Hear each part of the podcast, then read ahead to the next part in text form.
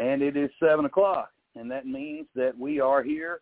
Uh, I say we, I'm here, and I hope you're there, and I hope that you are listening in tonight, whether you're watching us on Facebook Live or whether you're listening in on Blog Talk Radio. We've got both going tonight, and uh, we're going to be in Proverbs.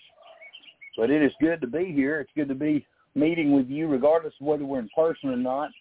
Uh, I look forward to to seeing everybody back on Sunday. But until then, we'll have to make do with this. And I thank God for technology. I thank God for the ability to be able to do this. But I want you to take your Bible tonight, and I want you to turn to Proverbs chapter 14. Proverbs chapter 14, and we're going to look at verses 15 through 21 tonight. And I'll give everybody just a minute to get on. And uh, I want to mention uh, several prayer requests tonight. I know that uh, you know our nation always needs prayer. Our nation's in a horrible mess, as and what we're facing in America tonight is the judgment of God. And uh, we're facing the judgment of God because America is deep in sin. America has turned away from the Word of God. America has turned away from the house of God. And um, churches are dying all over America because people have just stopped going uh, you know, this COVID mess, this was, boy, the devil used it. He used it mightily to try to get people out of the routine of going to God's house and the routine of meeting together with God's people. And, uh, and when people get out of a routine, it's hard to get back in one. And, uh, anyway, I'm not going to belabor that tonight. I want to get into the message. So, uh, let's go to the Lord in prayer tonight. Let's ask God to meet with us. And uh, you pray for me tonight as we uh, as we go to the Word of God. Let's pray. Father in heaven, Lord, I do love you. I thank you tonight for the this opportunity to teach your people to preach from the Word of God. And Lord, I don't take it lightly. I don't take this uh, what you called me to, this calling lightly, Father. I know it's important, Father. We have we have uh, many people who listen to this. We have many people that, that attend our church that need these truths, and we all need it, Lord. Help us, Father. Holy Spirit of God, open our understanding. Help us to focus on these truths and not just hear them, but apply them, hide them in our heart that uh, when the time comes, Lord, we need these things, Father, they'll be close at hand. And the Holy Spirit of God be able to take them and bring them to our remembrance. So, Father, I pray now over these these uh, these seven passages, uh, seven verses of Scripture tonight from Proverbs. I pray that the Holy Spirit of God would open my understanding and help me to teach, help me to preach tonight, and use me, Lord, to shine the light of truth into somebody's darkness to help them, Father, and Lord, I just pray now that you'll bless, Lord, that you'll forgive me of any sin in my life that would hinder you, the message coming forth in power. I pray, Lord, you cleanse me. And I pray, Holy Spirit, God, you fill me from the top of my head to the bottom of my feet. And you use me tonight for Jesus' honor and glory. That's my heart's desire. And I give you all the all the glory and the praise for it, Lord, for you deserve every bit of it. In your name we pray. Amen. Came out while I was praying. Uh, Proverbs chapter 14 verse 15 through 21 tonight. Let's begin there in verse 15. The Bible says there in verse 15, the simple believeth every word, but the prudent man looketh well to his going. Now, a lot of times when we've looked at this this word, the simple, this man, the simple, he's described as the simple, but it, it, the the meaning of the word sometimes it leans more toward the definition of uh, of stupid or um, uh, inexperienced, naive. I, I guess what we're kind of looking at tonight is naive rather than stupid. It's one thing to be stupid. Stupid's when you uh, you you know better, but you go ahead and do it anyway. But naive, I think, is when you when you really uh, you, you don't know better. You, you know, but you don't know better. So let's let's kind of look at what it means. The, the simple that God's talking about here, they're naive people. They believe anything. You ever met anybody like that? You could tell them anything, and they believe it. So on a sunny day and tell them it's raining, they, they, they think they're getting wet. And, and and but but some people will believe anything they're told, uh, not because of ignorance or whatever, because they don't have any convictions. They don't they don't have any absolutes in their life. Nothing nothing grounds them in truth. So whatever they hear, it's like, why not? You know, um, I've met some people like that. I think they're willfully ignorant. They, I've met. It, it seemed like I always, uh, in my youth, I met some uh, some girl who called herself so spiritual. You know, they they they'd say how spiritual they were, but the truth of it is they really didn't believe anything. They were open to anything. And uh, the Bible says simple believeth every word. You tell them anything. Matter of fact, I mean that so anything new. Um, and the reason for this, they think that they're tolerant, and they think that's a good virtue. They they they, they think it's sophisticated tolerance. You know, they believe they'll go along with whatever, but it's only it's spiritual ignorance is what it is, uh, because they lack the ability to to dis- discriminate or discern between truth and error. So just whatever they'll accept whatever you hand them, and uh, they, they're the kind of people that, that they say, "Oh, I, I go to every, I go to all different kinds of churches. I, I, it doesn't make any difference to me. I just go to any of them. Uh, you know, I can make, I believe you can meet God at any of them. Well, it depends on whether or not they're telling the truth or not. And some places they're giving you straight lies and straight error, so you can't believe just everything you hear. Uh, now, to believe every word of God, you should believe every word of God. To believe every word of God is faith. That's trust in God. But to believe every word of man, that's just gullibility. And uh, I hope and pray you're not one of those kind of people that that'll just accept anything. You have to have some truth. You have to have some absolutes in your life. And I know we're living in a troubled time. I know we're living in a confusing time. We're living in a time when people who do have convictions, who do stand on things, are considered bigots.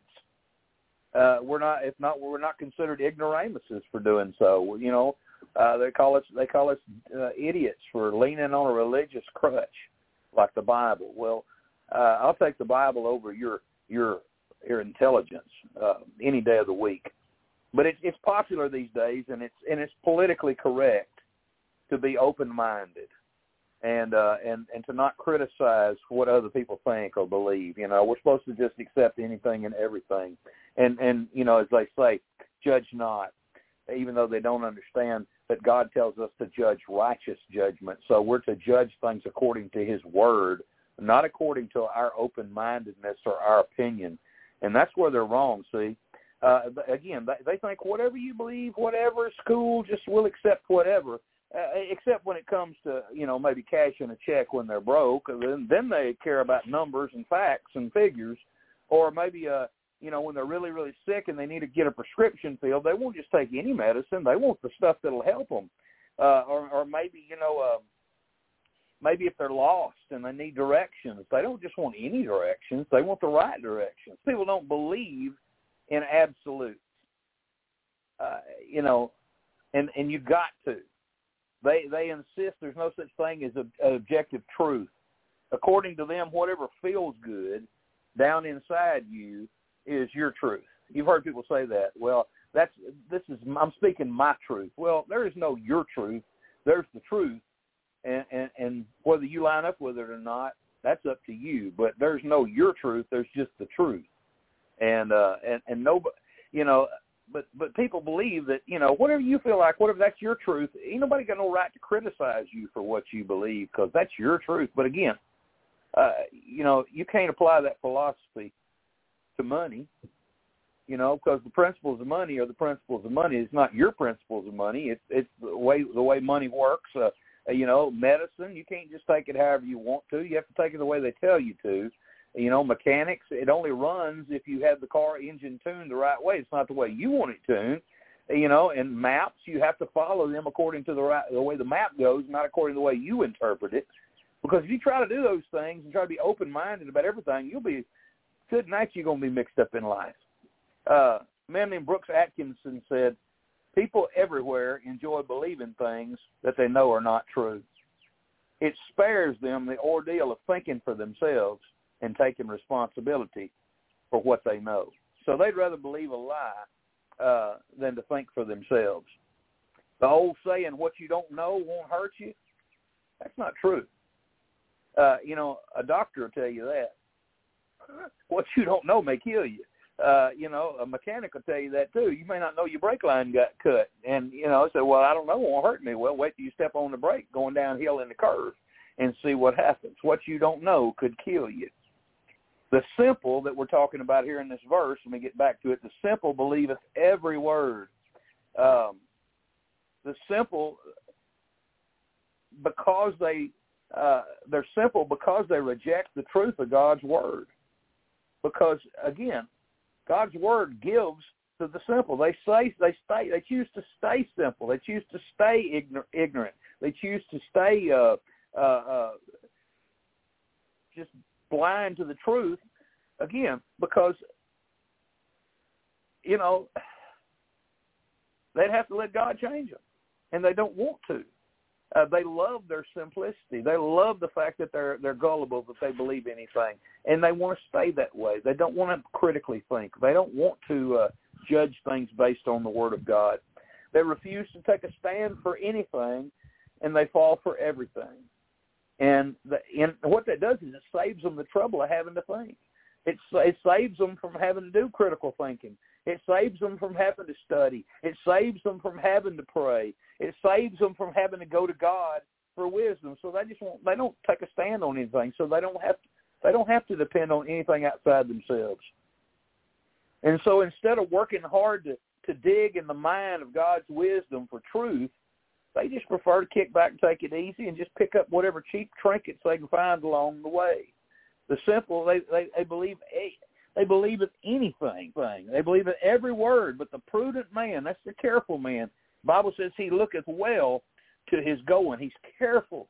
He makes sure that he's doing things according to the word of God, uh, and that he's not making uh, not just the big decisions in his life, but the small ones too. You know, again, the Bible says the steps of a man are ordered by the Lord. So we better be in tune with God to make sure we're walking his way. Because you see, there's a broad way that leadeth unto destruction, and there's a narrow path, a straight path that leadeth unto life. And the Bible says, few there be that find it, because most people want to take the easy path because they, again, they don't want to think for themselves. They don't want to. They don't want to uh, uh, judge things according to the Word of God. They just soon do it the easy way, and the easy way will lead you to perdition, and that's the truth. Verse sixteen. The Bible says, "A wise man feareth and departeth from evil, but the fool rageth and is confident. Let me read that again. The wise man feareth and departeth from evil because he sees that he sees what the evil is going to do to him. Uh, and, and he hates the evil, so he departs from it. But the Bible says the fool rageth and is confident. That means he just keeps on going straight on ahead. You know, again, the wise man, he'll fear the Lord. That that's you know that's that's part of being a believer is fearing the Lord. And when I say fear the Lord, I know some of you out there maybe maybe you're not in church, you don't read your Bible much, maybe you're not uh, used to that language of fearing the Lord. What does that mean? It means to reverence the Lord. Let me let me tell you something. A man goes into a courtroom and he's and he's charged with a crime, and and they say all rise. He stands up for that for that judge out of respect, because he knows that judge holds in his hand uh, his innocent or guilt. I mean the ruling and and what he's going to uh, what he's going to have to serve or not serve. So he reverences that man, and he's not going to stand up in that courtroom if he has any sense at all and make a scene and cause that judge to look at him unfavorably. And so we we need to we need to understand that that we'd be wise to revere God because God made us. This is His world and everything in it and he holds he holds our eternity in his hands. I mean, listen, we're his children. We're his sheep sheep of his pasture. And the Bible says a wise man feareth. You know, you're wise to realize that he's God and you're not. And, and you never will be. The Bible says that, that you'll fear the Lord and you'll in, and, and you'll you'll get away from evil. You'll depart. The self-confident person is not wise, even though you may have been told that by the world that that to be confident in yourself was a good thing. No, it's not. It's not. It's not wise. I tell you, Joshua in Joshua chapter seven, uh, Joshua got confident in himself, and they were going to go up against this city called Ai, and he thought, oh yeah, well we done won so many battles, we've done whooped so many other cities on our way into the promised land. We can just send a few thousand down there, and we got this battle in hand. And lo and behold, you know what happened? A bunch of them died. They started losing people on the battlefield, and and uh, because he got self confident and they ended up losing the battle, which they'd never lost a battle before. Uh, you take that old boy Samson, the Nazarite, you know the one, long hair, uh, laid in Delilah's lap, you know the one. He got self confident. He thought he was. He thought he had it all together, and uh, he thought he could go on like he was, playing around, running with prostitutes, and and uh, defiling himself and doing whatever he wanted to do. And he got a little too self-confident, and he wound up losing his power. He wound up a prisoner with his eyes put out. That's in Judges 16. If you want to look at it and read that, uh, old Apostle Peter. You remember what happened to Peter? He uh, the night before Jesus was betrayed, the night Jesus was betrayed, he told Jesus, he said, "Listen, the Lord, I'll go with you to death. I, I, I won't ever leave your side." And uh, he was self confident, and he Jesus told him, he said, he said, before the cock crows, you'll deny me thrice, and he did, and that's in Luke twenty two, thirty three, and thirty four. So again, it's not good to be self confident and feel like you got it all in hand because the truth of it is we don't. The Bible tells us in First Corinthians, Wherefore let him that thinketh he standeth take heed or pay attention lest he fall. So we're not to get all cocky and think that we've got it all figured out and, and that we can handle this life because truth of it is the minute you start thinking you've got it in hand, the minute you start thinking that you're in control and calling shots, that's when God will just pull that rug right out from under you and puts you flat on your back looking up where you remember who's in charge. Believe me. Ask me how I know that. Yeah. I've been on my back a time or two. Amen. But listen, I figured out it's not it's not me. It's not me. I don't have the answers. Hey, it's that King James Bible right there on my shirt. That's where I find them answers. Amen. And if you're smart, that's where you'll find them too, because that's where God tells us the answers. Why wise people listen, he that thinketh he standeth, let him take heed lest he fall. See, wise people don't take unnecessary chances and experiment to see how close they can get to the edge without falling over it or falling in. They don't do that. You know, when Joseph was in Potiphar's house, and Potiphar's wife was coming on to him when wasn't nobody else in the house, and Potiphar was out of town, and Joshua was just a young man. and He was probably a good-looking fella, and here she was, his that man's wife, and you know she was a good-looking woman, probably had all kinds of appeal and everything, and and she came on to him heavy. And what he do? He got so he got so uh, serious about getting away from sin that he he run plumb out of his clothes and got out of there. Uh, so when he was confronted with evil, he fled. He did exactly what the Bible says: a wise man feareth and departeth from evil. Don't stand there and think, "Oh, I can I can stand up to her uh, attention and her flirtatiousness and her come-ons. I can handle this." No, he'd have been in trouble. He'd he'd done lost his head if he'd have done that. He'd done lost his life. See, uh, the Bible tells us the fool rageth and is confident. See, the fool doesn't fear God. The fool doesn't fear man. Uh, and and he uses his mouth against both. He talks bad. He smack, he runs his mouth against God and talks smack against God. He talks it against man too. Oh, ain't either one gonna do nothing to me. I'll be fine. I can do whatever I want to do. But you know, he's a fool. That's why he talks like that.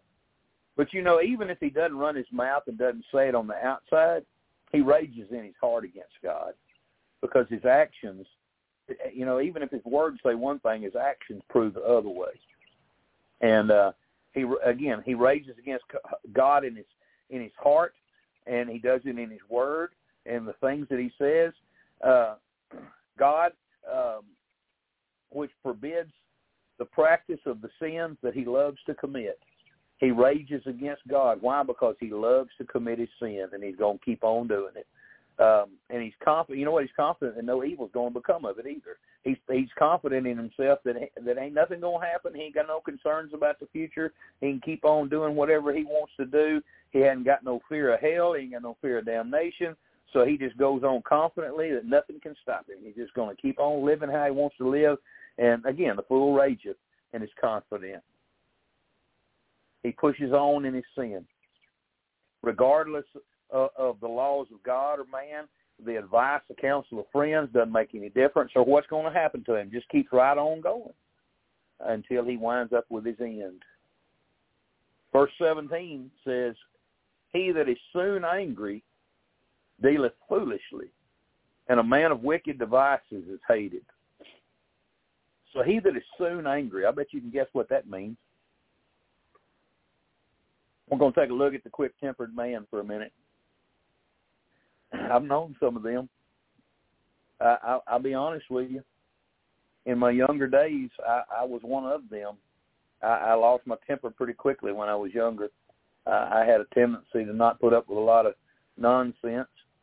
uh, probably because I grew up with a daddy who didn't have much uh, much of a of a fuse either, and I've had to work on that. And I praise God, he's he's helped me, and I'm and I got a handle on things. But I I, I tell you, it's it's very easy to let your flesh get the best of you if you're not careful. And uh, but that's not me anymore. But I, I can tell you, it, it doesn't take much for somebody um, who's not close to God, for somebody who's full of themselves and full of their flesh. Uh, it, it doesn't take much to set them off. The Bible says that a person who who who's like that, they deal foolishly. They they do it without thinking. They get angry quick and resentful. Um, they they say things and they and they do things, foolish things uh, that they're sorry for afterward, but it's too late. As I told a friend of mine the other day, I heard a, a song lyric that said, "You you can't call words and bullets back. Once they're out there, they ain't coming back." And uh anyway, this this man again, he he he does foolish things and he's sorry for them later. Proverbs twenty nine twenty two: An angry man stirreth up strife. He causes problems. He's angry. As soon as that fuse goes, boy, he just he blows up and he causes uh, trouble amongst those that are around him. The Bible said, "A furious man aboundeth in transgression." Why? It's like a bomb that goes off, explodes, and and things in his way get damaged. Um, you know, whether it's somebody's feelings or whether it's somebody's uh, arm or their neck or whatever it might be. That angry man, a furious man, again, he's blinded by rage. And, you know, there's no telling how many domestic abuse cases and homicides have taken place. Why? Because somebody flew off the handle, lost control, blew their top, and, and resorted to violence. Again, a, wick, a man of wicked devices is hated. He hides his anger He covers his resentment, contrives a scheme to get revenge, and he waits for an opportunity to execute his plan. He's hateful toward God. He's hateful toward man. And ain't nobody like somebody like that. Ain't nobody wants to be around somebody like that. I'll tell you that person right there is is is headed for headed for the judgment of God. They're headed for destruction. When you when you're constantly angry, you you got nothing ahead of you but but trouble verse 18, verse 18. Um, it says, the simple inherit folly. The simple inherit folly, but the prudent are crowned with knowledge. The simple inherit folly. Think with me for just a second back to chapter 7, if you would. Do you remember the simple, simple young man who was messing around in the street?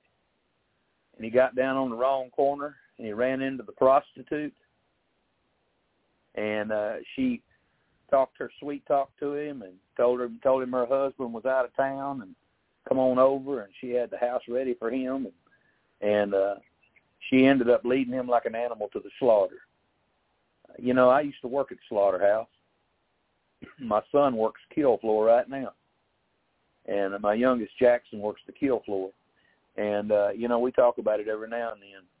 Those cows, they get them lined up in that chute, and you know, one walks in. Here in a minute, there's a gunshot, and that one's gone and dispatched. And 10 minutes later, there's another one lined up, and they open the door, and he walks in and says, "Hey, this is the end of the line," and they shut the gate behind him. And you know what? At that point, they know it's the end of the line. And uh, I tell you what, they don't know it till they get inside there. But once they get inside there and and they see that they know there's blood on the floor, they know it's the end of the line. And I tell you, but they don't know it until then. But that's the same way it is with a fool because a fool can't see it coming. He's lined up in the slaughterhouse of life, headed for his own destruction, and he doesn't realize it until it's come to an end, and then it's too late. I, I watched a video just the other day. It was a, a, a lady. Uh, I know it was it was it was a it was acted out, but it was supposed to be a, a woman, an older lady, and she had dementia, Alzheimer's, and her and her grandson talking to her, and he was saying to her, he said, you know, you've lived a you've lived a good life. You haven't done hardly anything wrong your whole life, and, and, and look at you now. Look at what all your praying did for you. Uh, I, he said, you're the nicest person I know, and I'm the meanest person I know. You say God is is just. How is this just? How is it right? and she said to him, she said, you know, sometimes, sometimes the devil makes our jail cell so comfortable that we don't want to leave. And he leaves the door wide open. And it stays wide open the whole time. We can walk out of it any time we want to because our time is not up. But it's so comfortable in our jail cell that we don't want to leave. And we're there with the door wide open until it's not and it's slammed shut and it's too late and life is over and you thought you had more time and you didn't do anything about your soul and now you got to face God and you got to face God in your sins and you're going to go to hell and burn forever because you didn't do anything about your sins. That's what the that's what's happening to the simple. He's going to inherit folly. Why? Because he he didn't listen to God. He just went on ahead and did what it felt good to him instead of doing what was right. Uh, again, sometimes sometimes the simple they learn when they see somebody else go through the same thing they're going through and and, and pay for it. When they see somebody else, you know, somebody who's running around drinking and acting stupid, they see somebody else have a bad drunk driving accident and get killed. Sometimes it'll sober them up and and they'll turn to God and straighten out, but sometimes they won't. Sometimes they won't. So a wise person learns from instruction. But sometimes it takes the simple person seeing somebody destroyed in front of them before they learn. But the wise person sees the danger coming and they avoid it. But the simple don't. They just walk right straight into it. Uh, just just like a man walking straight into a spider web without any any insight, seeing it coming. You know, they walk right into it. And now they're in it. They're wound up in it. Um, some people just have to learn the hard way, I guess. You know, I thought we talk about kids all the time about how teenagers they they just they got to try it for themselves to find out, and they end up hurting themselves all the time. But you know, every one of us is ignorant of some things. You know, but the person that that God is describing here is ignorant of their ignorance, and uh, and they're unwilling to learn. I mean, again, we don't know everything, so we're ignorant of, of things. But if I know that I'm ignorant of something, then I want to learn. But the but the man God's talking about doesn't know. They ain't got a clue. Uh, the fact is, you know, there's a Bible to read. We ain't got no excuse. There's a Bible to read. We got a life to build. We got an eternity to prepare for, and it's foolish to be ignorant. To just sit back and say, "Well, I don't know, so I guess I just don't know." Well, learn. Apply yourself to wisdom. Apply your heart to learning. Apply your heart to wisdom, and don't just say, "Well, I just don't know." Uh, you've got a Bible you can read. You got a Bible you can study. You got a God you can talk to. You can get on your knees. The Holy Spirit lives in you to guide you if you're saved. You got no reason or excuse to not learn except that you just don't want to. Um, verse 19. The evil bow before the good, and the wicked at the gates of the righteous. The evil bow before the good, and the wicked at the gates of the righteous. Now, where do the gates of the righteous lead to, you think? I think it leads to a godly life, don't you think? Mean, you through the gate of the righteous, it leads to where the righteous go. And the righteous, righteous lead a godly life. So it's talking about the path that leads to a, uh, walk of the Christian with the Lord. You know, I mean, that's a that's a that's a precious place. Not everybody walks that walk. Uh, the lost don't know anything about that walk. Again, uh, it's a place of protection. It's it's the gates of the righteous. It's inside the gates of the righteous. That's a precious place with God. Uh, David talks about this in Psalm 118, verse 19 and 20. It says, he says, open to me the gates of the righteous. I will go into them and I will praise the Lord. This gate of the Lord into which the righteous shall enter. So you have the gates of the righteous and you have what's beyond the gates of the righteous and you have what stands outside the gates of the righteous. So let me give you some help here. On the worldly side of this gate, there ain't no power. You, if you're a believer and you don't want to walk with God and you're, you're backslidden and you're living in the world and doing worldly things, there is no power in your life whatsoever. God's power is not working in your life. The Spirit of God is not going to work in in a in a in a profane environment. The Holy Spirit of God is not going to work in sinful things. So until you repent and come out of those things and and dedicate your heart and your life to God, you're not going to have any power. But once you begin to dedicate yourself to living for God, when you begin to surrender your life, yourself, your flesh to Him, and say, God, I want you to use me. Lord, I want you to help me to be a, a better person to my spouse, to my children, to my neighbors, to my friends, because, by by living through me, by by loving others through me, by Lord me me sacrificing myself, getting out of the way, and letting you shine, letting letting your love come through me instead of my mood or my my my best efforts. Because whatever we try to do is not going to be enough. We need to really depend on God to live through us and to show others Him His His presence in us. And uh, well, like I said, on the worldly side of that gate, there isn't any power. So I think you don't want to stay there. But on the other side, on the godly side, through that gate of the righteous, the Bible talks about, what is there when you walk with God? Well, there's safety when you walk with God. God protects His children. God God watches out for those uh, who walk with Him because wow, they're walking with Him. They're they're with the Shepherd.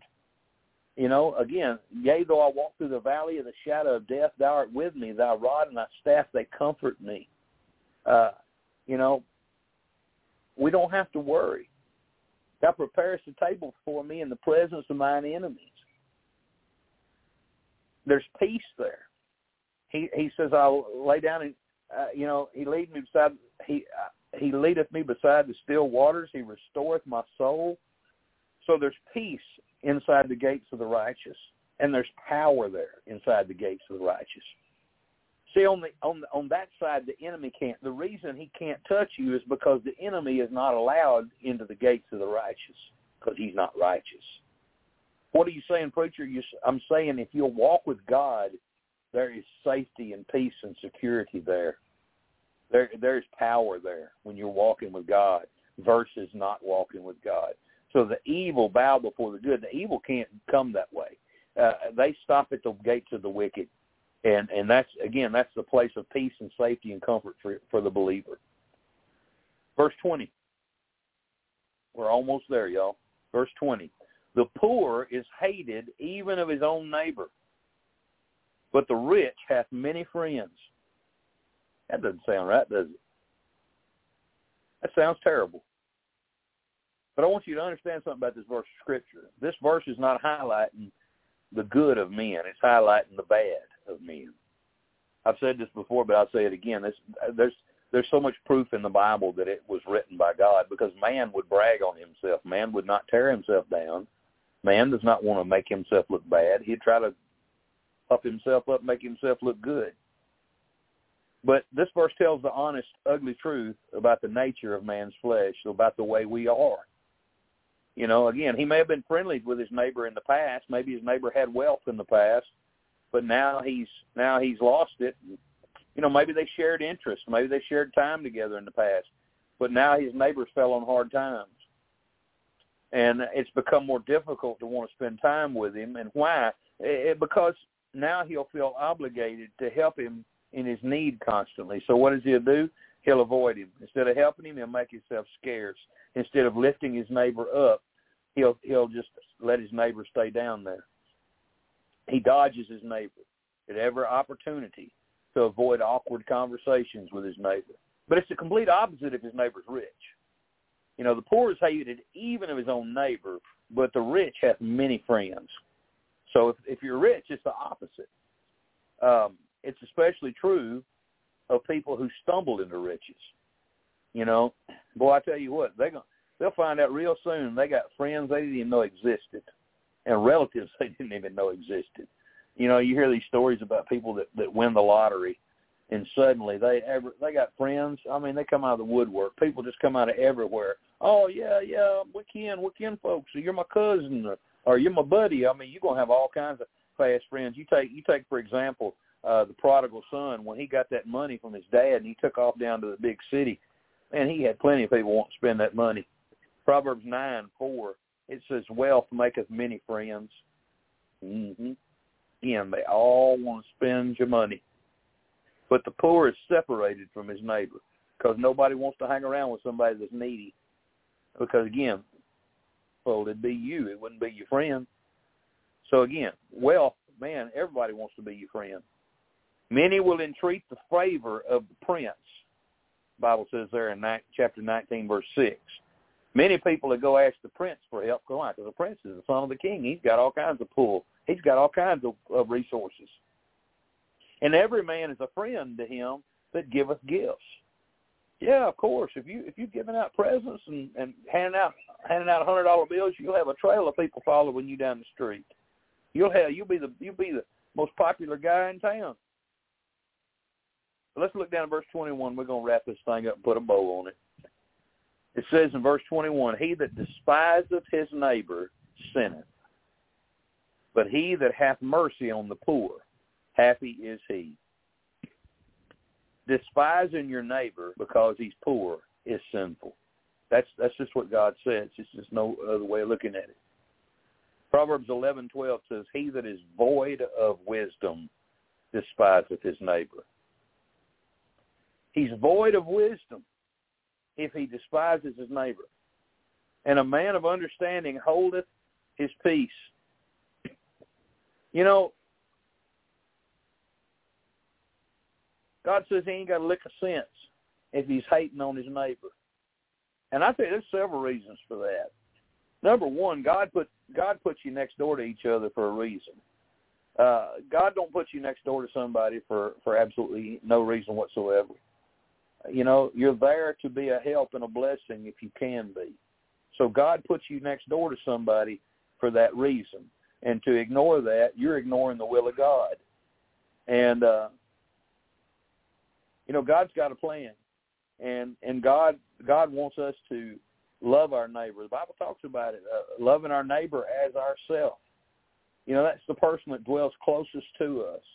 And they they ought to dwell close to us securely they ought to be able to count on us and us count on them. That's the way neighbors are supposed to be. That's what the term being neighborly is all about, is having each other's back and looking out for one another. And, and that's what this country was built on, was people uh, taking care of one another and helping one another.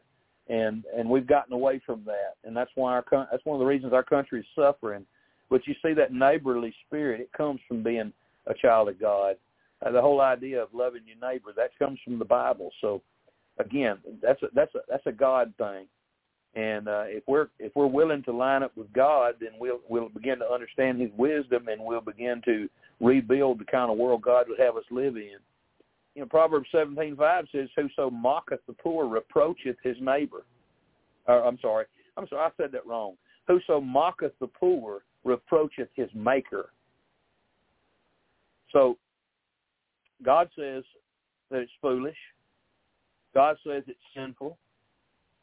God says if you mock your your uh, your neighbor that you are insulting God. That's what it means to reproach your maker. It means you're insulting God.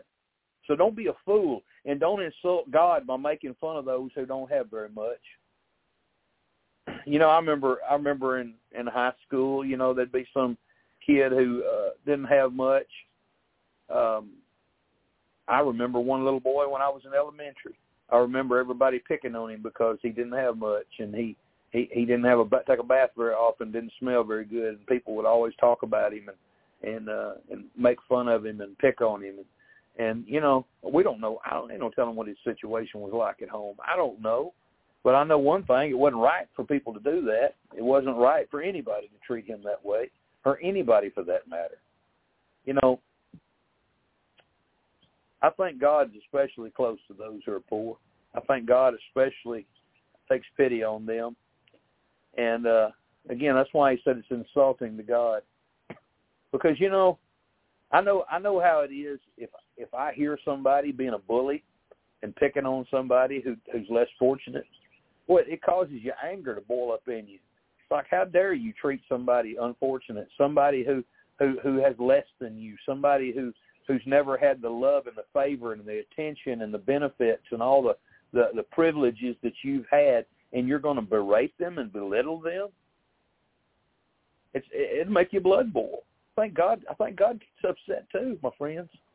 I think we better be careful the attitude we carry around in this world because you know all of us just dirt and moisture. held together by God's grace, and that's all. That's all it is. Proverbs nineteen seventeen says, "He that hath pity on the poor lendeth unto the Lord." Isn't that sweet? I like that. God says, if you if you if you give some money out of your pocket to the poor, you're just lending it to me. You know, God don't ever forget to pay you back. God take care of somebody if they if they take care of those around them less fortunate. God's a good God, and God doesn't tell no stories. Bible says, "And that which He hath given, He will, will He pay him back again." Not the poor man will pay you back, but God will pay you back. You can't outgive God. I wish you'd try. I wish some of you just start trying to outgive God and see what happens. God blow your mind. God will really blow your mind. Let me read you one more verse and we're done. Proverbs twenty-eight, twenty-seven. He that giveth unto the poor shall not lack. That's a promise from God. So if we if we try to take care of somebody around us who's who's struggling, if we try to be a blessing to somebody who's doing without, God says you won't do without. I'll make sure you don't you don't do without. Uh, but the Bible says, "He that hideth his eyes shall have many a curse." Again, the person who who doesn't want to help, who just turns a blind eye to it, God says, "Well, it's not going to be easy on you, but boy, if you if you put your if you'll put your heart into taking care of others, I'll make sure that you don't ever have to suffer for it." God's good like that. He's a good heavenly Father, and He loves He loves uh, His people, and He surely loves those who are down and out. And uh, we got a bunch of them in our country. We got a bunch of them in our cities, and we ought to remember to pray for those who are suffering. Remember to lift up the poor and the needy, because they're always going to be there. It's always going to be that way as long as we live in a sinful world. But man, I'd hate to be on that end, wouldn't you?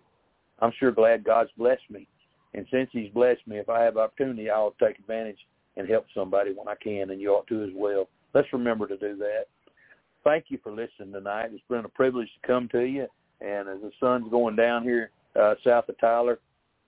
I'm just thankful for my church family, thankful for my Facebook uh, community out there who who's followed this and listened, and and um, I thank you for all the times you you tune in and listen to our services. We're just a little country church in Clarksville, Texas, but we're a friendly church, and we love people, and we love the Word of God. We love that old King James Bible. We love the truth. We love Jesus, and we want to proclaim Him to as many as will listen. So I urge you, if you got somebody in your life that you know of that needs this kind of uh, teaching and preaching, uh, let them know about us. Uh, send them a link to us and uh, let them know that there's truth out there to be had. If you're in the Clarksville, Texas area and you don't have a church home, uh, maybe you're in the 50 mile radius, you ought to come. It's worth the drive to come to a church that's alive. And we're at 303 Short Street in Clarksville, Texas. We'd love to have you there. I'm Brother Brandon Teague, and I want to say to you tonight before I get off here, if somebody's listening in and you're not 100% sure that if you died tonight that you'd go to heaven, why don't you get it settled tonight? Can I tell you there's nothing you can do, but Jesus has already done what's necessary for you? My friends, 2,000 years ago, he died on a cross.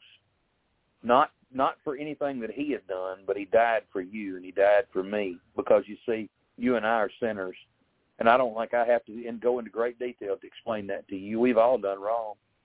You know, the Bible tells us the wages of sin is death. That means if you and I get what we deserve because of our sin, we'll have to go to hell and burn forever.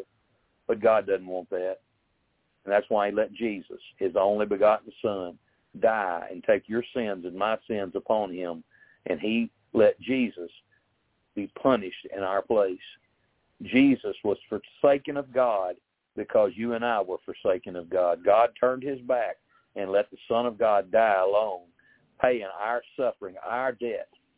And he did that for you and I. My friend, he didn't stay dead, though. They put him in a borrowed tomb. Three days and three nights later, he rose from the grave. He's alive evermore. He was seen of over 500 witnesses, and he ascended back into heaven. There's more historical proof for the for the crucifixion and the resurrection of Jesus Christ than there are for many other things that are believed as rock solid truth in this world. I'm telling you, he's alive forevermore, and he paid your sin debt. And if you'll receive that gift, he did it. That's what he means by the gift of God is eternal life. Jesus paid everything that satisfied the wrath of the Almighty God on account of our sins. He paid it all.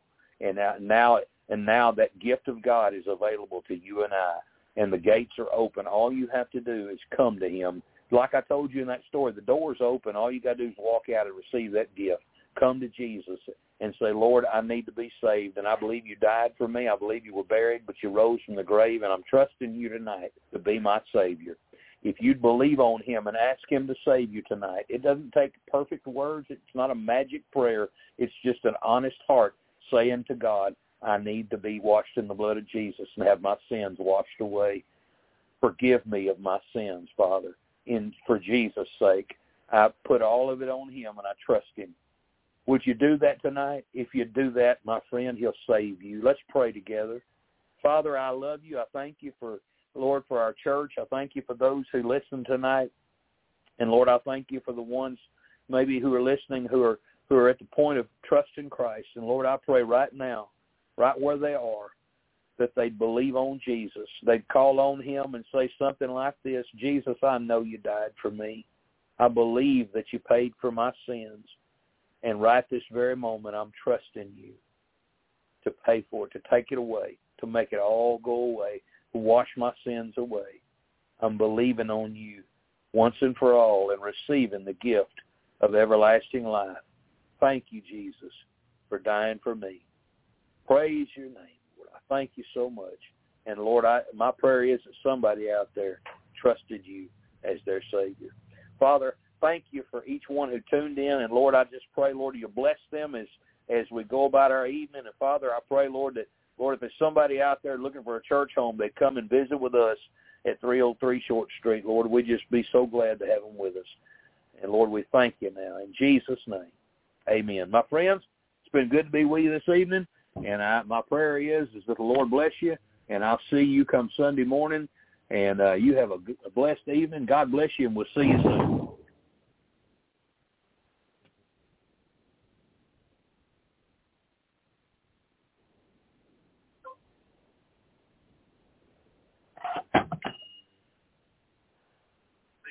evening. And I, my prayer is that the Lord bless you, and I'll see you come Sunday morning. And uh, you have a blessed evening. God bless you.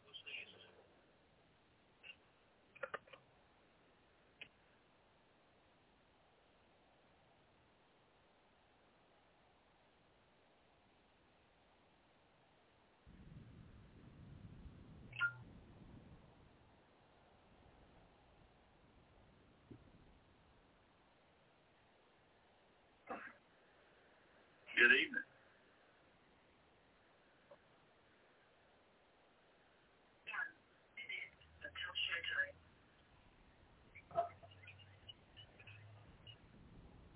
I'm hoping everybody can see the top of my head. I need to raise it up just a hair. you're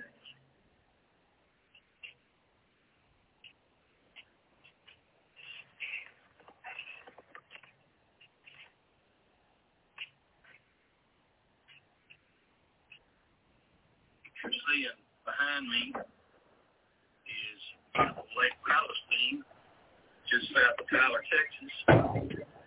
And that's where wife and I are celebrating our 12th wedding anniversary. And it's a blessing to be able to come down.